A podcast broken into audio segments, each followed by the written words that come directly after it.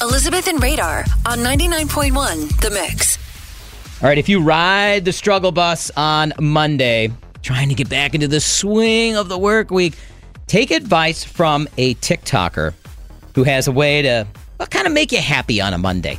Get that relationship with Monday back. You won't have the Sunday scaries anymore. They're dead. Yeah, how would you describe your relationship with Monday? You you dread it because you know that you've got a huge inbox of emails waiting for you. Mm-hmm. You have to get up early. You got a project due and when, on Wednesday, and you're like, oh, man, why couldn't it be last Friday again? I could just forget about this. Well, no.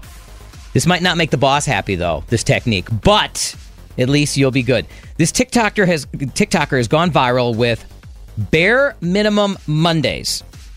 It's when employees come to work on Monday, but only complete the least amount of work necessary to get through the day. That's every Monday. You're going to love this. No, there's a lot of times people have to, you know, catch a flight or go to a meeting. Meetings on Monday I know, to start the week. How do doctors handle Mondays oh. when they have surgery? They can't just mail it in. The TikToker is Marissa Jo, and she has made this term, or this phrase, bare minimum Mondays, very popular. Her videos are all about the work trend, and it, they've gone viral. Give a listen to what she says here. You used to hate Mondays, but now you love them. You started doing this thing called Bare Minimum Monday to change your relationship to the beginning of the week, and it's working. Instead of starting work right away, you do a few more things for yourself. You hang up new art in your office. This makes you happy. You make the breakfast that you're currently hyperfixated on. Work on Bare Minimum Monday doesn't start until noon. So you don't start work until noon. Wait, it's Bare Minimum Monday. Is that why no one has responded to my emails yet?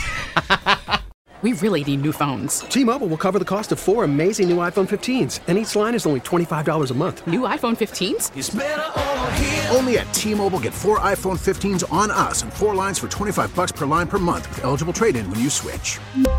Minimum of four lines for twenty-five dollars per line per month with auto pay discount using debit or bank account. five dollars more per line without auto pay, plus taxes and fees. Phone fee at twenty-four monthly bill credits for well qualified customers. Contact us before canceling account to continue bill credits or credit stop and balance on required finance agreement due. thirty-five dollars per line connection charge applies. See T Mobile dot com.